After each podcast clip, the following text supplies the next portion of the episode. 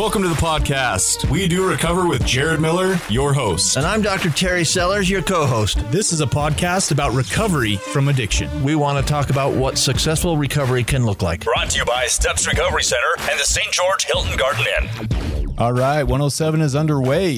Today in studio, I have Ty Hershey, our guest. Ty, how are you doing? Cy. Cy. Cy. Hershey, yeah. Sorry. That's, Cy. It's all I'm good. sorry. Cy Hershey. Right before the uh, podcast came on, we were talking about a guy named Ty, so that's we why were. we did it. Yeah. Yeah. How Yeah. grateful we were for his two year sponsorship. Yeah. Yeah. Absolutely. So, um, obviously, I'm also joined. Should we do this old school? No. I'm obviously also joined by the man, the myth, the legend, the doc, Terry Sellers. Whoa, whoa. Whoa. He's munching on some Cool Ranch Doritos, though. I don't. I might vomit by the end of this thing. And then we Oh my have gosh. Sean Denovan, our tech titan. Remember those old days? We were a little cheesy, but we were having fun with it. Yeah. right. We're still couple going. goofballs. We're still going.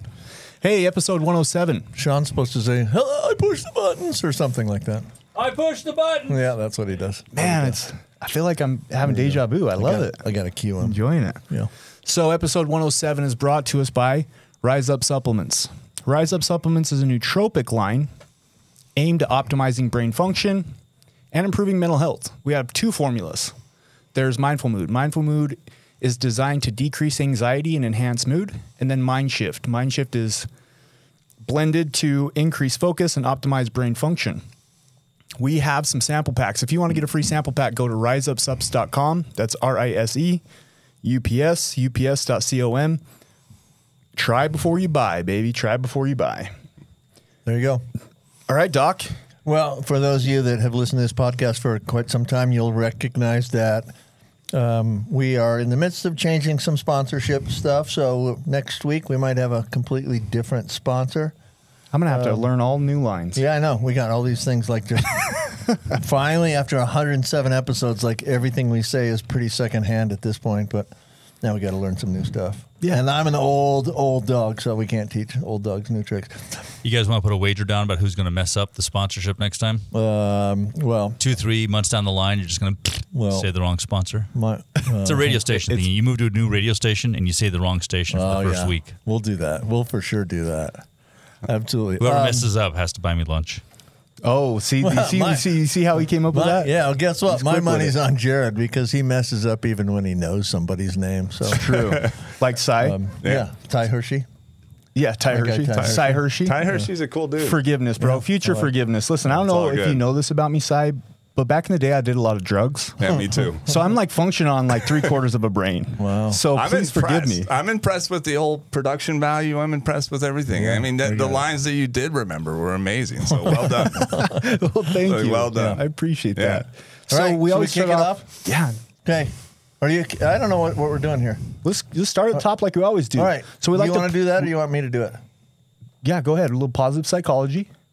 You know where I'm going with that? I don't know what that meant. New and goods, baby. I know. Oh. I know what's next. I just didn't know what it meant by Positive whether, whether you wanted me to do it or you do it. Go ahead. You. Okay. Well, we always do new and goods, so I'm going to start it off by asking somebody what's new and good in their life, and I'm going to start with Jared Miller. Oh my goodness! What is new and good in the life of Jared Miller? Listen. Two days ago, Uh oh. I went and heard You my got baby's heartbeat Oh, that's right. You sent me that. for the first time. Yeah. And listen, it, it was crazy because I left right. You like you get in the hustle and bustle. I went to work and then you know I had to meet Mandy at the at the doctor's office and you just get caught up in like the hustle and bustle of things. And I'm like driving away and I'm sending my family the video of the heartbeat. And I can remember back to when I was living in a sober living house and I was riding the bus and I was working a janitorial job. And I would literally literally come home and lay in my bunk, put headphones on, and I would try to picture like what I wanted my life to look like. And as I'm driving back to my work, I had to pull the car over because I was bawling, dude. Yeah. Like just so much gratitude that today I have the life that I manifested back then, right? All those hours laying on that bunk, just visualizing if I get my poop in a group, what could my life look like? And so I just my heart was full. That's my new and good. I heard my baby's heartbeat for the first time. That's about as new and, and good as you can get right there. Save me before I start crying, Doc. Yeah, you're all right. We, we allow crying on this show. We encourage sure. it. That's We- yeah. that's amazing. We've had It's that is amazing stuff. No one's going to outdo that new and good this week for sure. Uh, I'll tell you what I did when I heard the heartbeat. So I heard your baby's heartbeat heartbeat because you sent it to me, right? So I, um, so first thing is I get out my stopwatch, right, and I tell my wife. Well, I told my wife to to time this, and then I started listening to the heartbeat, and I counted, and she. So I'm thinking when I first heard, I thought that's a little slow. I'm not sure if that's the baby's heartbeat or mom's heartbeat. And so I had my wife time it while I counted, and it was about 128 beats a minute, which is not too slow at all. I don't know. It's been a long time since I've heard heartbeats for a living, but it's about 128. But then I'm thinking to myself, 120. So typical is somewhere around 140 for a baby. Sometimes slower means boys and faster means girls, or at least that's an old wives' tale. That's not really true at all. And so I'm listening to it, and I'm thinking, that's a boy. Wait a sec, we already know it's a girl. Yeah. I forgot. I forgot about that for a sec, but Yeah. I'm going to use that for my new and good too. Your your baby's heartbeat. I like it. Um, I'm going to stop squeaking the cushion because Sean hears all that stuff that I do with my feet. Every sound. Sean, sorry we save you for last, by the way. New and great Sean, this week. Sean, oh, no, no, I'm going to go with Sean, and then we go to okay. you. Sean, what's new and good in the world of Sean Denovan, our producer? My new and good is I get to hear what Cy's new and good is going to be. Oh, that's just lovely, isn't it? Cy, We call that in your- deflecting. Yeah, that in is- your that- life, that is extremely deflective. in your life, what's new and good this week? Hey, doing this with you guys, coming right. down, spending some time in St. George with the family, getting some golf in in January is a big freaking deal. But I have a nine month old baby too, you know, so I I'm getting to spend time for my 22 year old son's birthday down here with my nine month old baby. So it's kind of cool Nice. to have the whole range. And man, I can relate with with your story and just just the thought, a possibility of just maybe putting some consistency in life together to be able to do something like that. You know, and so I commend it big time, man. Thank you, bro. I appreciate that. Thank you. course. Thank you. Yeah, we played golf on January 6th just now. Cy and I and, and his oldest son just played golf on January 6th in uh, St. George, Utah. Last year we were storming the Capitol building on January 6th. Not two years ago. Oh, it was two years It ago. was- Holy yeah. mackerel. It's been so long since I stormed the Capitol, I can't even remember. He was itching. he was itching again today too. It was uh, weird. I Was got all he? the yeah, he was, he's Let's getting a little twitchy. Let's Yeah. go storm the Capitol. Yeah, that's what I do for a living. All right. Oh, Well, They're with the sponsors. Yeah. Yeah, we don't have, we don't have any sponsors anymore. we just lost the other two, Doc. we just picked up the. oh, I'm gonna need a sponsorship so. that like somebody that does AC units. You know, like it's wintertime. are you winter doing? time. Man, and why I'm are you over here- sweating? I'm sweating. You all I shouldn't wear this sweater. I told you guys, good. I'm like I got short. I'm all business up top and like lounging down below. You know, I got shorts on and. In my house loafers, had to kick the house loafers off because man, I'm. Are, am I, I getting got- guy hot in this? I got four layers right here, and I'm not hot. Oh my Yeah. goodness! yeah, I think you're going through menopause. I might be. Yeah, that's Uh, true. you are pregnant, so That's true. This is a this is true. Maybe your hormones are off with your wife. All right, should we get this thing? Actually, should super- we put this back on the track? Yeah, again? listen, I'm super excited for today because I know that you and Cy have rapport. we do. We've Cy and I have known each other for a long time. a long time. I'm glad that you're both in studio. I'm gonna. I'm just gonna turn it over. Let you All right. guys rock and roll, baby. All right, we're going to start. Um, we're going to start from the start. so, um, Cy, I have known Cy since at least 2006. Um, let's start with. Tell us about Cy. Who are you? Where'd you grow up? What? Tell us about your your sort of start from the childhood. Cool. Yeah, well, I'm I'm Cy Hershey, and I am a drug addict and alcoholic. Yes, you are.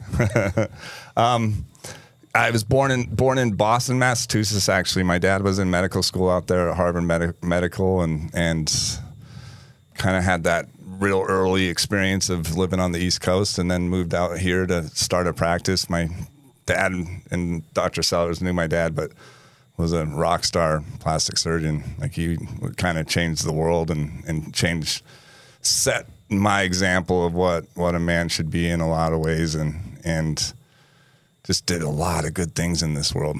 You know, started a foundation called Hershey Smiles Foundation, and, and still that still is making a big difference nowadays today. Um, but had had a great childhood. You know, was one of six kids and four sisters and, and a brother, and grew up with, you know, all the things that you want to grow up with. You know, the the you know, you don't even really realize it when you're growing up, but you know, when you're looking back and the affluence of just having stuff, you know, not having to worry about eating and not having to worry about your next meal. And and I used to, th- I, I tell the story a lot to my kids because I used to feel like I had such a strong work ethic, right? But then I'd look at it and I'd, I could sign for gas at a gas station and I could sign for food at Ripples, you know, and all these different places around town. And So you had some privilege. yeah, I mean, it was like, but to me, I'm like, I worked hard. I, I earned my first car, you know, but I didn't have to pay for any gas, didn't have to pay for insurance, you know, and, and, but had a great life, you know, and, and really, yeah, I mean, I, there was stuff as kids, you know, I had a super, uh, super, you know, overachieving dad and a really overachieving mom. Excuse me. And, and, you know, my mom, I think, really kind of came down on us kids a little bit just for the sake of not necessarily having the control of, of a really successful husband either, you know, like he's out there working and doing his thing. And, and so she would really kind of latch down on us. And looking back, you know, there was a lot of volatility in the house, you know, a lot of volatility that we learned how to sweep under the rug real well and come out and you know we were we were Hershey's we were Dr. Hershey's kids and we had to act cool Can I pause you for one sec? The counselor in me's coming out. Yeah. And I just want to take a minute and, and just point this out. Oftentimes, when we have parents or we have, you know, authority figures that are very successful, mm-hmm. even if they don't mean to put pressure on their adolescent, you know, their their kids, when you get to a certain age, you start to figure out life. What does your dad do? What does your mom do? Right? And and there's this once you start to relate, hey, my dad's a pretty big dude, mm-hmm. right? Like in, in the world, he's a he's a pretty successful guy. Yeah. And my mom's an amazing woman too. Like there is a certain amount of underlying pressure or expectation there, even if they don't say it. Yeah. Even if even if they're totally loving, it sounds like they were for you. They were accepting, loving, nurturing. There still is like a subconscious like, how am I going to live up to this? yeah My dad's a big deal. yeah His dad was a big deal. So in the in the medical world, there is there's a there's a always as in everything in life, right? There's a bit of a hierarchy, right? And obstetricians, which is what I was, are nowhere near the top of that, Uh, but they're also not at the bottom, right? The bottom of the hierarchy, and yet they're still physicians. Um, would be family practice doctors and pediatricians and and that sort of stuff. Um, and then the top hierarchy is going to be neurosurgeons and plastic surgeons and heart surgeons and um, one orthopedic surgeons. Yeah. Those are the guys that are really at the top, right? Those are the guys that are the like. These are the cool guys, right? And OB's not one of the cool guys, but he's not. I mean, you know, it's a. Yeah, I'm still a physician. Like I, I was kind of cool in Provo for a while. Um, I knew a lot of people, but the top guys are like Cy's dad was the most well-known plastic surgeon in Utah County, and maybe even Utah. I don't know that. And I hope- my influence was Utah County, but I hope I'm speaking for all of our listeners when I say just being a doctor is pretty dang Well, Pretty successful cool. in, in and of itself, right? Yeah. So my my question for you, Cy, is was it just kind of that? Was it just kind of like you realized who you were, who your parents were, or was there kind of like was the expectation stated from your parents? no they I mean it, it, you definitely knew there was something a little bit special about being a Hershey and it was definitely and and not necessarily that it was special but but within our family and with within my parents you know they definitely wanted us to carry ourselves in a different way and there was that pressure for sure and and The unspoken pressure. unspoken but a lot of it was internal it wasn't necessarily that they're kind of putting it on me it was more or less like shoot i want to i want to be a lot like my dad yeah, my Yeah. dad, my dad's a big deal. yeah I mean, and i want to be a lot like him and and you know and, and i had and i was the young, second youngest i had a younger sister that's that's amazing and all my siblings are amazing but a lot of my older siblings had some struggles with substance use and stuff and and you know growing up and watching it, you know, all, all I wanted to do was just be the peacemaker. I just wanted everyone just to be mm. happy and and you know, and I'm thinking, God, alcohol is the worst thing in the world. Like alcohol is making my brother go to Provo Canyon Boys School when he's 16, and and you know, and I'm thinking, and but now it's funny looking back hindsight, I go, wonder if my parents were overreacting. Like maybe maybe he wasn't partying that hard, but but they were just so hyper focused on the older siblings that we kind of were just the chosen ones. Like I remember my dad literally would take me on rounds and be like, "This is this is going to be he's going to be another doctor. This is my favorite child." You know, he literally would say that, which is crazy. Well, favorite son, not child.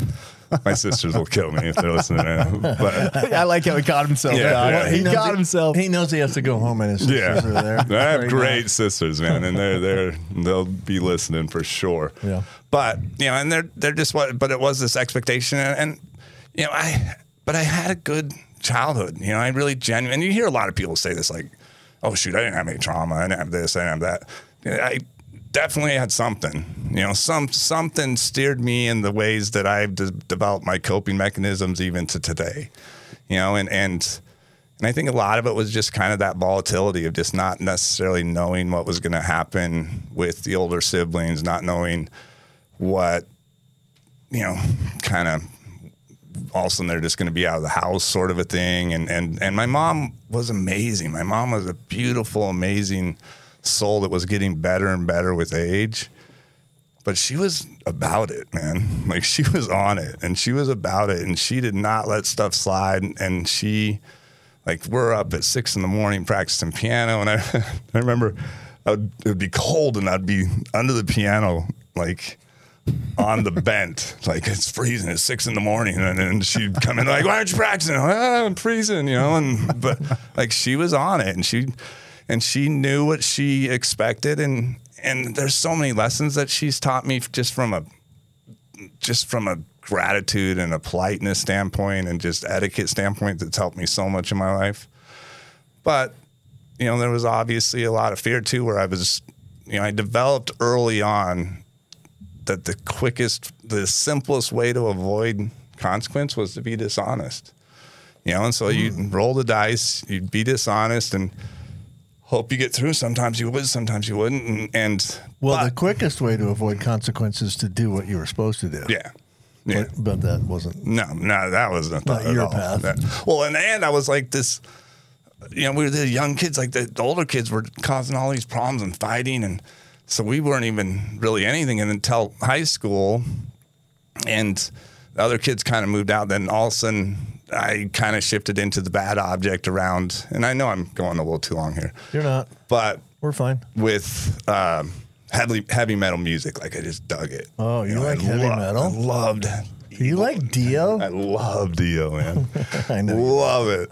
And I'd wear heavy metal shirts, and I wanted to like shed any sort of Hershiness. yeah, any or any influence. You know, I wanted to be the and but I was a really good athlete too. I was kicking butt in, in athletics, but I still was like, screw it, you know. And then I'd come home and she'd have all my stuff thrown away, and I'd be pissed about it. And You talked about uh, coping skills. You mentioned that lying one, lying was one of them. Mm-hmm. The heavy metal was one of them. Sports was one of them. What are maybe? I mean, you're on a podcast about recovery from addiction. What Yeah. what maybe were some of the other coping skills you leaned into? Well, so that's that was the kind of interesting point of my story, right? Is everything's going well, you know? And I have an older brother. I, I end up going up to Utah State. My older brother's already up there. He's party, part of part of this party atmosphere. Mm-hmm. But I hadn't, I didn't use one substance, illicit substance, alcohol in high school whatsoever. Because I'm like, my mom will kill me Really? literally, literally. And I remember getting up to Logan, and I remember the first couple weeks going,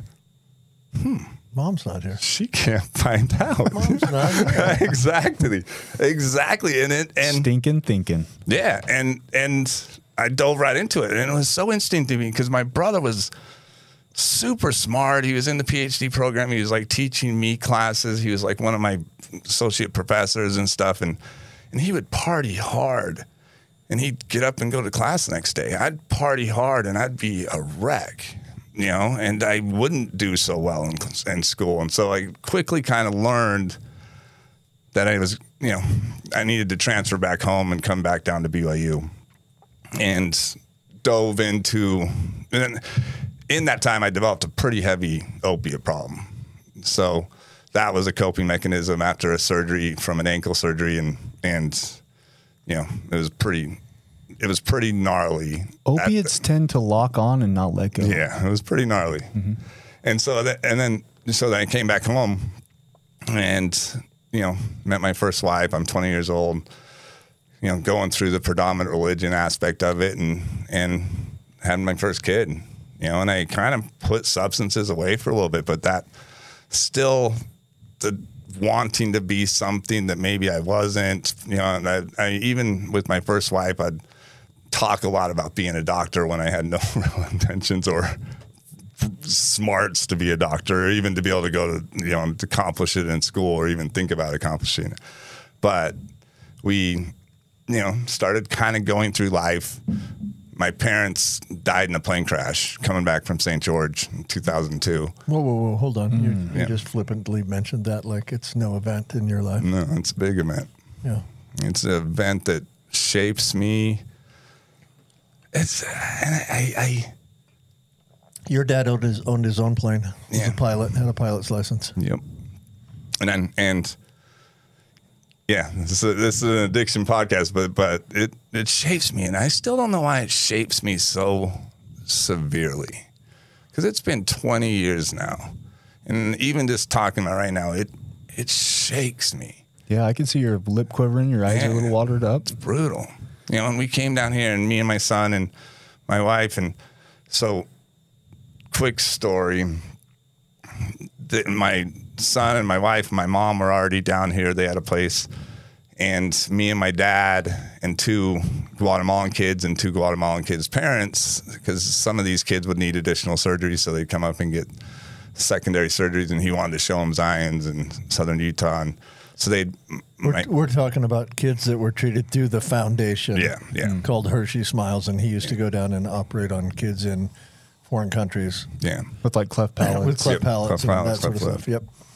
and so and I'm working I'm I'm smashing it financially at this point. I have a software company that's doing really well and feeling competent in life and and you know there's no way I'm going down on a Wednesday. I'm going to fly down with my dad on a Friday after work and and we fly down and have an amazing weekend. We go to Zion's and I'm getting ready to fly back. I have an I have a uh, I remember I had a meeting in Sacramento or something that I had to fly out for the next day. And so I'm telling my wife, like, hey, I'm going to fly. And I had my pilot's license too, hmm. or I was working on it. And then so I'm doing the pre check and pre flight with my dad. And, and we open it up for me, my son, my mom and dad. And then my wife is like, I'm going to have to drive home with these Guatemalan people that I don't speak Spanish. Like, this is going to be weird. And she's giving me all this crap about it. Can we, we don't swear on here, do we? I don't swear. anyways. Well, when we do, Sean bleeps it out. Okay. So It does try- go on the, the local radio. So we try not to. Okay. But she's giving me crap like, dude, and I'm pouting. And I'm like, I have to work early in the morning and this will save me, blah, blah, blah. And, and my mom's like, what are you doing? Like, give me, come here, give me a hug and kiss and go take care of your wife, you know? I'm like, oh my gosh, you know. And I give her a hug. And, and then my mom even said this. She's like, you know, this, you never know when you're going to see each other again. And make sure you have a good, good impression. So hop off plane, hop, take my son off plane. You know, we drive home. Big snowstorm in Nephi, and heart drops. You're just like, oh, something bad's happened. You know, and then So you felt it before you knew. yeah. Really? Well, initially you're like, they probably made it through here a little bit sooner. And I checked the weather. There was no weather. Hmm. It was a weird day. It was November 24th, and it was really warm November. And yeah, but right, I mean, but you hit it like a wall. And then flight controls calling me because I had opened the flight plan, and um, and that wasn't completely unusual. My dad would sometimes forget to close the flight plan, but long story, long story short, you know, I lost my parents that day, and it shook me in a way that I still, I still struggle with. I still often go, I do not feel prepared for life without parents, and it's funny. I'm 46 years old. It also sounds like you got maybe some survivor's guilt. I don't know if that fits. Oh yeah, but totally. Yeah. Like, there's zero doubt in my mind that if I'm on that plane and we have another set of pilot eyes, we don't we don't fly through that storm. Hmm. You know, there's zero doubt. And you know, but I, I've and I've been through, through work, treat, treatment, and we've I've worked through a lot of that to some extent, but but still hurts. So I, I totally get it, right? I came on and talked about my eight years and bawled like a baby talking about my dad. So I get it. We're going to come right back to Cy after this little 30 second uh, word from our sponsors. We appreciate Cy for being vulnerable, man. Excited to get back to it. You are listening to We Do Recover with Jared Miller and co hosted by Dr. Terry Sellers. We'll be right back after this short break with more of We Do Recover with Jared Miller, sponsored by Steps Recovery Center and the Hilton Garden Inn. I'm Desmond Lomax, one of the clinical executives here at Steps Recovery, and once you become of the Steps family, you're just a part of the Steps family. A lot of us have overcome substances, overcome addiction, and now we're able to help other people. Second of all, we're also going to help you in a way where you can afford to be helped. Third of all, we're going to give you the same quality that many organizations are charging two to three times, and it's more about you than it is about our organization.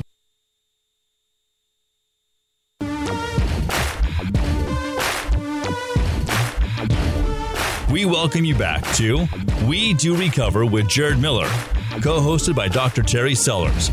Brought to you by Steps Recovery Center and the St. George Hilton Garden Inn. And now, with part two of our podcast, Jared Miller and Dr. Terry Sellers. Welcome back, everybody. Part two, episode 107 with Cy Hershey. And uh, we have just gotten to the point in Cy's story where his parents lost their lives in a plane crash. Uh, I don't know if everybody totally caught that, but their plane didn't make it through a storm. But before we get back to that story, because that had a, such a profound influence on Cy's life, but before we get back to that, we got to mention Hilton Garden Inn is our uh, sponsor for segment two of episode 107, and the Hilton Garden Inn is down here in St. George, greatest hotel ever. And if you're happen to be traveling through this part of the country, if you're in southern Utah, look them up. Hilton Garden Inn, type it in on a Google search and give them a shot at your business. They have the greatest amenities. Um, Hilton Garden Inn's always clean, fresh. Uh, staff is always kind and always helpful to me. And uh, their pool and their hot tub are amazing too, by the way. We mentioned that a lot because Shout out to Estefania. She's always so Oh, she's fantastic. Yeah, when it she's comes to like booking our stuff and getting Yeah. our guests that need a, a hotel room and getting you lined up. Yep. And Super Estefania, yeah, she's Love you, girl. Yeah, she's great. Absolutely. Chris, Um, pay that lady more. yeah. she needs a raise. Yeah, pay her. Uh, okay. So, back to Cy's story. So, Cy's just lost his parents. What's your reaction to that? Just What yeah. do you do in life when that happens? It it was a struggle. It really was, and it's interesting to just even reflect. And, and I've obviously told the story often, Right. but but you know, I, I consciously remember going, shoot, you know, I'm not feeling good. I'm depressed. I'm, I, I'm you know, what would be really cool right now is opiates. You know, I'd really like.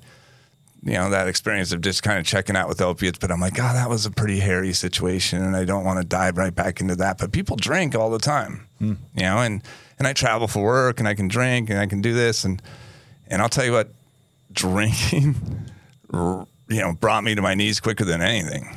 Like talk about, uh, you know, and just dishonesty with the wife. So so my wife had no real experience with me with any sort of substance abuse, and so she's bearing down, and you know, so then I'm drinking at work, and then I'm drinking on the road, and then I'm getting DUIs, and then this is where I actually met Sellers. I I'm getting detox, and this is this is way back before they even medically detox. Like they put you in Payson Pavilion, remember, and Yeah. give you comfort meds or whatever, but they weren't going to give you Ativan or anything like that. And you and you and Mike Jorgensen come walking in, and and you knew my dad, and I knew Mike for some somehow, and they're like, "You got to come to our new treatment center steps," and it was brand new, brand new. Sorry, this thing's moving. Is that back in the day that you were the medical director, the front office manager, the clinical director, the head nurse, the admissions guy, No, the but- no, but I was a uh, frontline bit. I was a few psych things there. tech? He was he was everything. He was everything. And I told him, no, no. Well, remember why I told you no? I'm because I wanted to chew tobacco. And they're like, oh, nope, we don't do chew tobacco. So I'm like, I'm not Yeah. going. We elected at that time when Steps first opened, and I can't. I haven't worked for Steps for a long time, so I don't know where they are now. But we elected to not allow tobacco, and there's a reason for it. Like there is medical evidence that people that quit tobacco at the same time that they quit drugs and alcohol have a better chance of staying clean and sober. And so we thought, well, let's let's not. And then uh, the owner at the time wanted us to be a tobacco-free thing, regardless of the medical evidence. Anyway, so, Yeah. So we, I- I we didn't allow tobacco, and so Cy's like, uh, that ain't happening. Being, But- being a former uh, employee of Steps, Okay. uh, as of a week ago, I can say that they do now allow tobacco, Okay. right? Uh, around Right. scheduled time breaks, Well, it's a it's listen. I've which been, most places do these days. This is not necessarily to speak to Cy's story because we're well into this, but I've worked for a lot of places, and that's a battle. Yeah. that, Oh, that yeah. is a battle for people. was for Cy. It's it, well, Well, it's, it's a battle for staff. I've worked. I've worked for multiple places too that have it or don't have it, and and the ones that don't have it, you're a lot of your clinical experience is around cigarettes. No, no question. It's around oh so so and so snuck a cigarette or so oh, and so did this Oh, and gosh. blah blah blah. And We've, we've been open what at Steps? We opened in two thousand and six or seven, seven, two thousand six or seven. Six, Do you remember when you went? Two thousand six. We'd been open two or three months. Cy's there. yeah. So you did end up no, going. I said no. But then, then I get a couple DUIs, and I'm in jail, and they come, and I'm like, "Yes, I will go." And I'm sorry, this is messing with me bad, but my hair. Your hair is lovely. Don't worry about it. Most people listen. Very Um, few people actually watch. But yeah, so then they came. They come to Utah County Jail. I'm like, yes, I will go. And and we'll wrap Because guess up. where they don't give you tobacco? Yeah, yeah, there. Utah Yeah, County yeah, Jail. Yeah, I know. Yeah, and, and guess, you don't guess where you don't want to be in Utah County Jail. Right.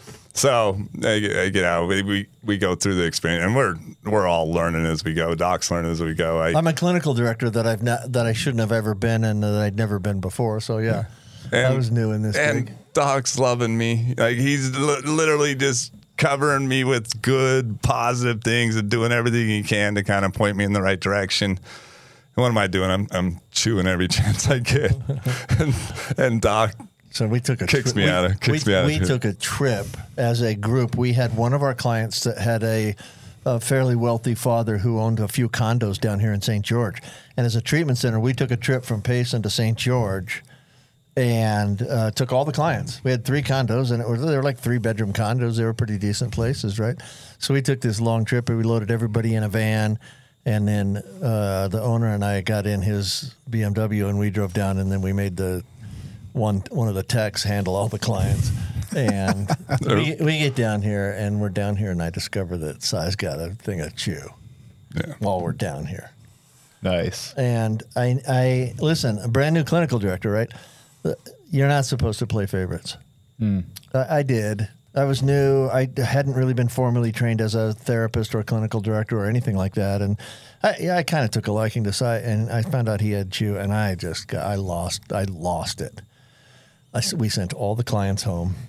I kicked Cy out of treatment for tobacco. It was, He's- so let me. I've, I've never so- seen Doc more oh, angry I in my so- entire And- life. And listen, I I, realize so it's mad. a behavior thing, but let me just tell you what I heard as a as a substance abuse counselor. Yeah. we took a dude that has a substance abuse problem, Right. found out that he was sneaking That a he had- substance, right. and kicked And him out got- of a substance right, abuse center. like that's just right. But I get it. Back then, it was a different day. We've come, Well, we've I- come a ways, and there's some behavior stuff in there. But it just, let me explain. Two, and I'm sure let Cy was the first about that. person in the history of treatment centers to ever sneak some Right. Tobacco. Right. We can uh, laugh about it now, Well, the right? I we, mean- that we were we were like the first people. Like You were besides, among the first group in besides that treatment center. Circle, and I don't know if we're supposed to say names of treatment centers. Yeah, we can. It's totally but fine. Besides, fine. like We we it was it. Like I was client four. Yeah. You know, Yeah. and, and I mean, and the other people that we're talking about are they're they're great people in the recovery world right now too. And, but we were all doing it, you know. And, I mean, and but we were just trying to figure it out. Like we just didn't know what was going, which way was up, Sure. you know. And and my treatment experiences were funny because I started at the the Cirque Lodge situation, uh, and I'll never forget them. And it was all cash pay back then. There was no insurance. There was no Affordable Care Act, and it was just big money, you know. And and and, and I just remember my treatment experience started at like Cirque, then I'd get a DUI, then I'd go to Steps, then I'd get a D kicked out. And I, I did great at great at Cirque because they could smoke. But- Yeah, sure. The, bou- the bouginess the scale. bougie, yeah. Next thing I know, I'm at, down next thing I know, I'm at- yeah, I'm at Odyssey House going, oh my gosh. And then It's a I'm in, Medicaid facility. Yeah. then I'm in prison. So you went from probably the bougiest, like right, like Hollywood sends the elite Yep. to to Cirque, to like Steps, which is it's still really nice, right? Yeah. To like uh, basically a jail referral program, which Odyssey House does great stuff. I'm not knocking Which Odyssey was House. actually probably the most effective one. I was just going to say, but I bet that's what you needed. Yeah. What well, what I ultimately needed was prison. You know, Hmm. I I you know, this is a super lucky kid that had all these opportunities in life. Literally walked through the doors of the Utah State Prison. I remember Judge Cla- Claudia Laycock was a great friend of my dad's, and and and she asked herself if she should recuse herself because she was such a good friend. And I'm thinking, no, this is a positive, you know, and like she's gonna have leniency on me. And she, and by that third DUI, she goes, "Hey, if I see you again, you're going to prison." And I'm like, "Okay, yeah, cool, I got you." and I see her, and she's like, and she, I go to prison, and she she says, you know, you, you'll be there seven, eight months, and I was, you know, I was there twenty months. Like she had no idea. Like she she has no control over the parole board or anything like that. Right.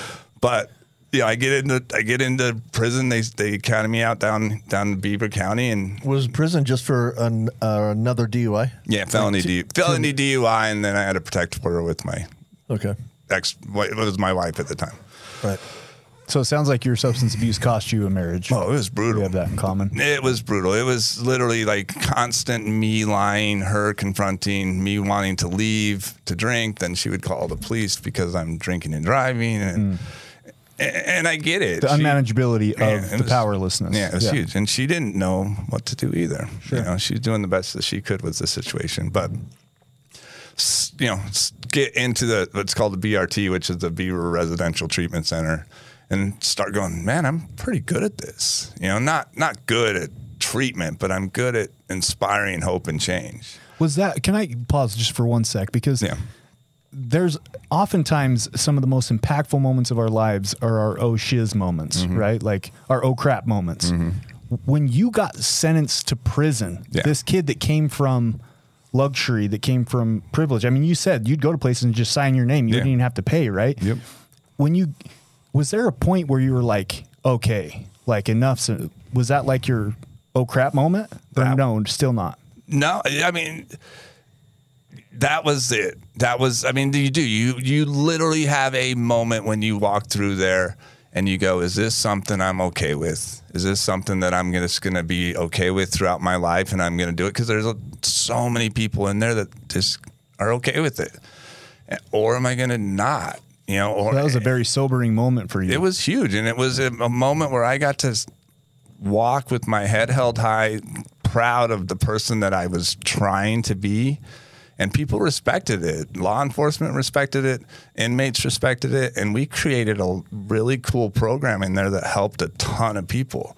You know, and it, and it was, but I stood out like a sore thumb. You know, I, I remember my very first and you went to one or whatever, which is like death row. You know, it really was. It was I was a pod worker on death row, and um, first Sally's like, "Hey, they call me Shotgun." And I'm like, Who, "Who's they?" And like, they call me Shotgun. I'm like, so, so you want me to call you Shotgun? Is that what's up?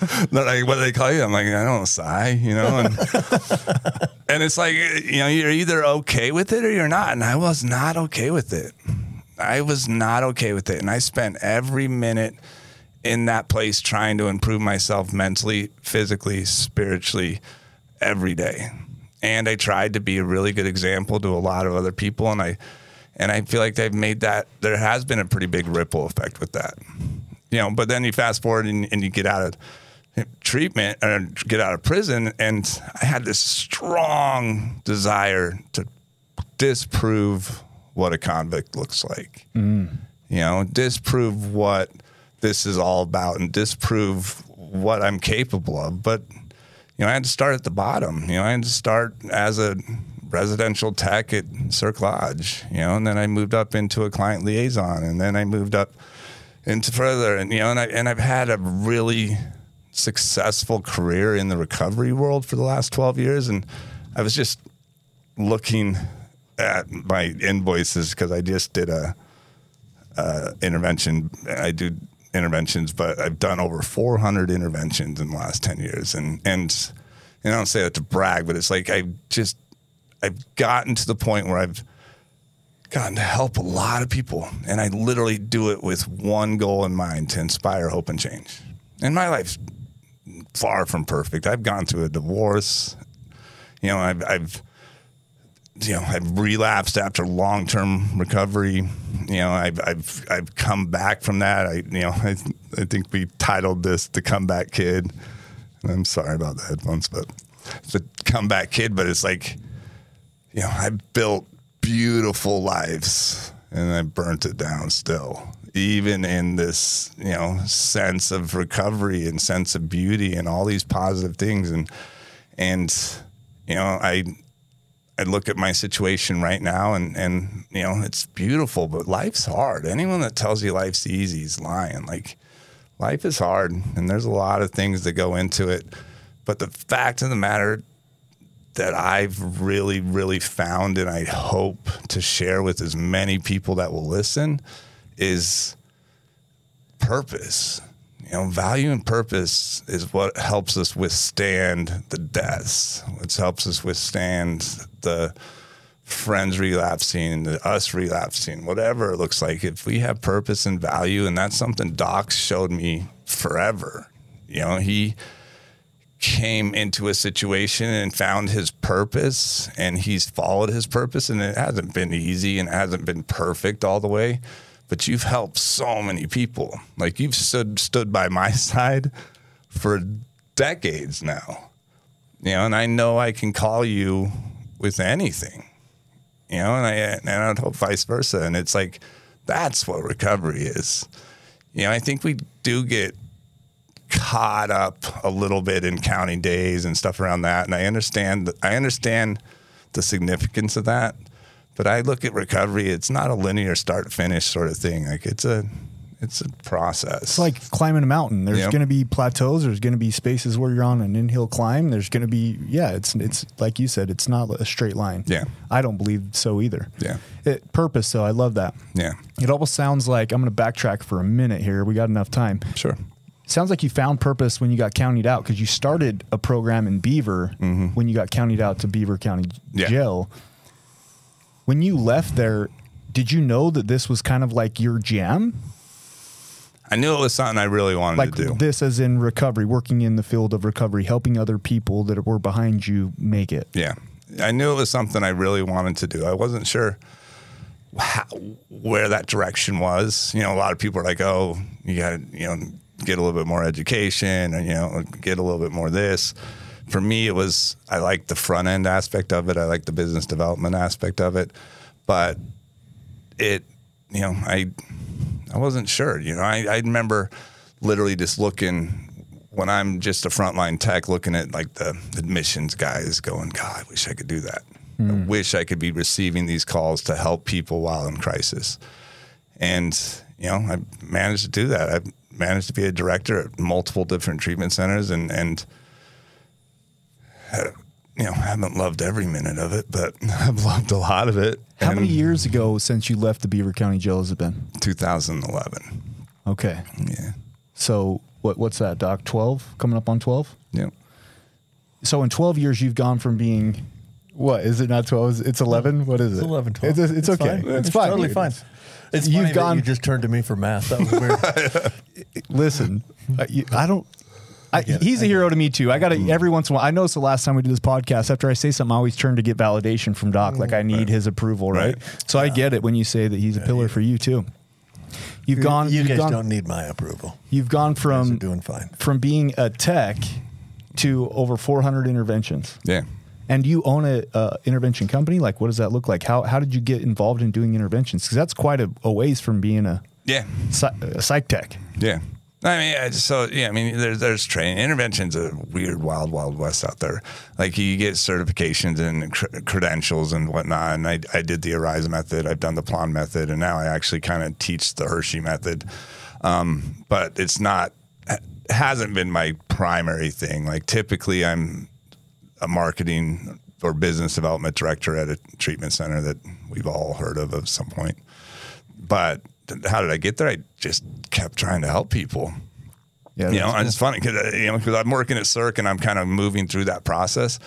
And then I remember I got a job at a uh, another place called Maple Mountain as their business development director, and I remember sitting in my first meeting and they're talking like VOBs and they're talking this lingo of admissions, and I'm like, I don't know what any of this is. And I get home and I'm googling it, like, oh, verification of benefits, and oh, this insurance, because I'd never worked with insurance once at Cirque, and you know, but it's it's like this process of just trying to show up. Like it's you know, there really is a magic and an art to just showing up and putting good positive intentions out to just help people in need, help people that were just like me, just like you, just like you. Mm-hmm. And 99.9% of the time, if we treat them like the way we wanted to be treated, they'll respond. You know, and it- is it always lasting? No. You know, and then that and that's the hardest part of this business sometimes is just the, the struggles of the people that you really care about. But you know, it's it's so worth it It's, for the one. That's a part that to me is a little bit difficult is to watch people that you know have potential to watch them c- sort of continue to struggle. You and I and you and we all have friends that are dead. Yeah. We all have people that we know that we care about that have not made it through the disease that die. And so when somebody, you know, struggles, it's it's just that's hard. It's hard cuz man, this is deadly stuff sometimes. and it makes you angry when Yes. you know you Yes. get somebody in treatment and they're doing really well and you have high expectations and high hopes and you plan a really fun trip and then you find out that they're smuggling some chew Made me on the trip. That would irritate me. You're right. Like I want to go back to that right now. That's- thank you for bringing that up because I want to go back to that because you're first of all, it took me a minute to realize this, and you brought this up, and it's completely true, right? People come to you, and this is what happens in treatment still to this day. People come to you for help with substance abuse, and then they and then they forget tobacco for a second. They they somehow sneak some heroin into the treatment center and use heroin, mm. and then you kick them out. Mm-hmm. And I'm like, wait a sec. You brought them in for this problem. I've come a ways on this. I promise. I'm no longer in favor of kicking people out of treatment who use during treatment, unless, of course, they harm someone else or bring someone else down with them. But like, I don't kick people out that use in treatment anymore. I just am not about that. I was with a fairly hardline old school AA kind of guy that was the owner of the treatment center at the time who was that way. Like, sorry, we don't put up with any of that crap. And so um, that's why we booted somebody out that used tobacco. But I wouldn't, I wouldn't do that today. That's gone. I've come a long ways on that because yeah, people come to you for help with something, and then they, and they, and then somehow they do the behavior they came to you for help with, and you punish them. Yeah. Like, wait a sec. We're supposed to teach them how not to do that, not punish them when they do, because that's what they do naturally. And we could dial the scope in on that and take a look at it for a lot of different perspectives and a lot of different ways, right? Like you, you obviously got to protect the milieu. For if they're sure. sharing, Right. if they're Right. right. like you've got to take that stuff into consideration. And that's so my the line. level of care absolutely matters for That's sure. my line right now. Is if people share it and harm other people's recovery, then yeah, they got they probably have to leave. Yeah, I probably shouldn't share this on here, but typically, if I have a client that comes to me and they've relapsed, they're expecting, you know, they're they've catastrophized for days. Right, and, they're getting kicked out for sure. and when I sit across from their them mind. and I look them in the face and I say, "Well, what did that fix? Yeah. Mm-hmm. What did that cure? How did that help? and what did you learn? What did you learn? What did that do for you?" Right. And literally, they're like, "Okay, so My bags Am I That's supposed to pack my, it. am I packing my Right? stuff? It's like, Yeah. it's like, no, dude. Like, I, I don't. I never condone a relapse, but at the same time, to ostracize somebody, I think is wrong. To Dr. Seller's point, Yeah. Yeah. they've come for you. They've come to you because of the behavior. You've got to have some bandwidth to be able to deal. I for sure would handle that situation differently today. It's fun to tease you about it, though. Oh, it's Oh, it's fun to te- it's fun to tease myself about it. Like, What the heck? I got really mad. Like I was fuming mad. He was mad. I've known Cy for 15 years. He's never seen me madder. no, I've not, never even, been not even mad. close. Right. I was Like he was like ready to. f- Yeah, he was mad. Yeah, and I'm like 20 years older than him. Like I'm standing face to face, like I'm gonna mess him up. Like the guy could just cream me any day, any time, any day, right? I'm, an old, I'm an old fat guy, but I'm acting like I'm gonna Hey, pummel him into the ground or something. the something. point was taken though. I mean, there's a fact. I mean, I, I I I totally understand and I totally agree with. Hey, you got to protect the milieu. You gotta you gotta you know not punish the addict for doing addict behaviors and stuff along those lines. But it's like I'm I'm the opposite. I'm like.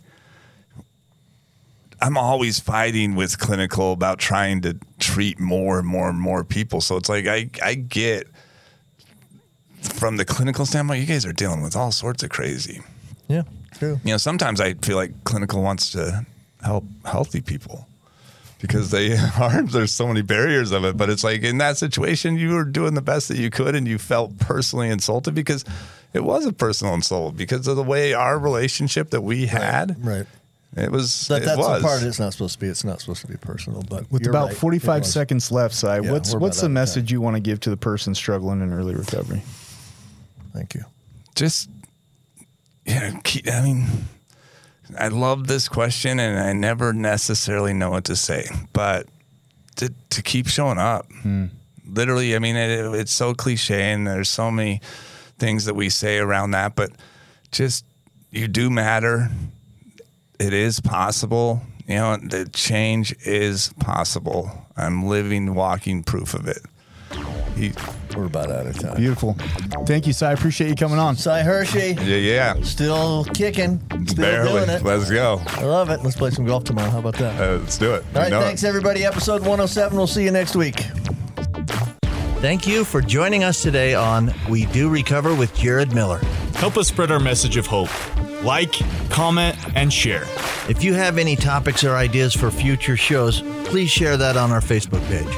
That Facebook page is We Do Recover with Jared Miller. If you or a loved one needs help, please reach out to us. Again, thank you for listening. Brought to you by Steps Recovery Center and the St. George Hilton Garden Inn.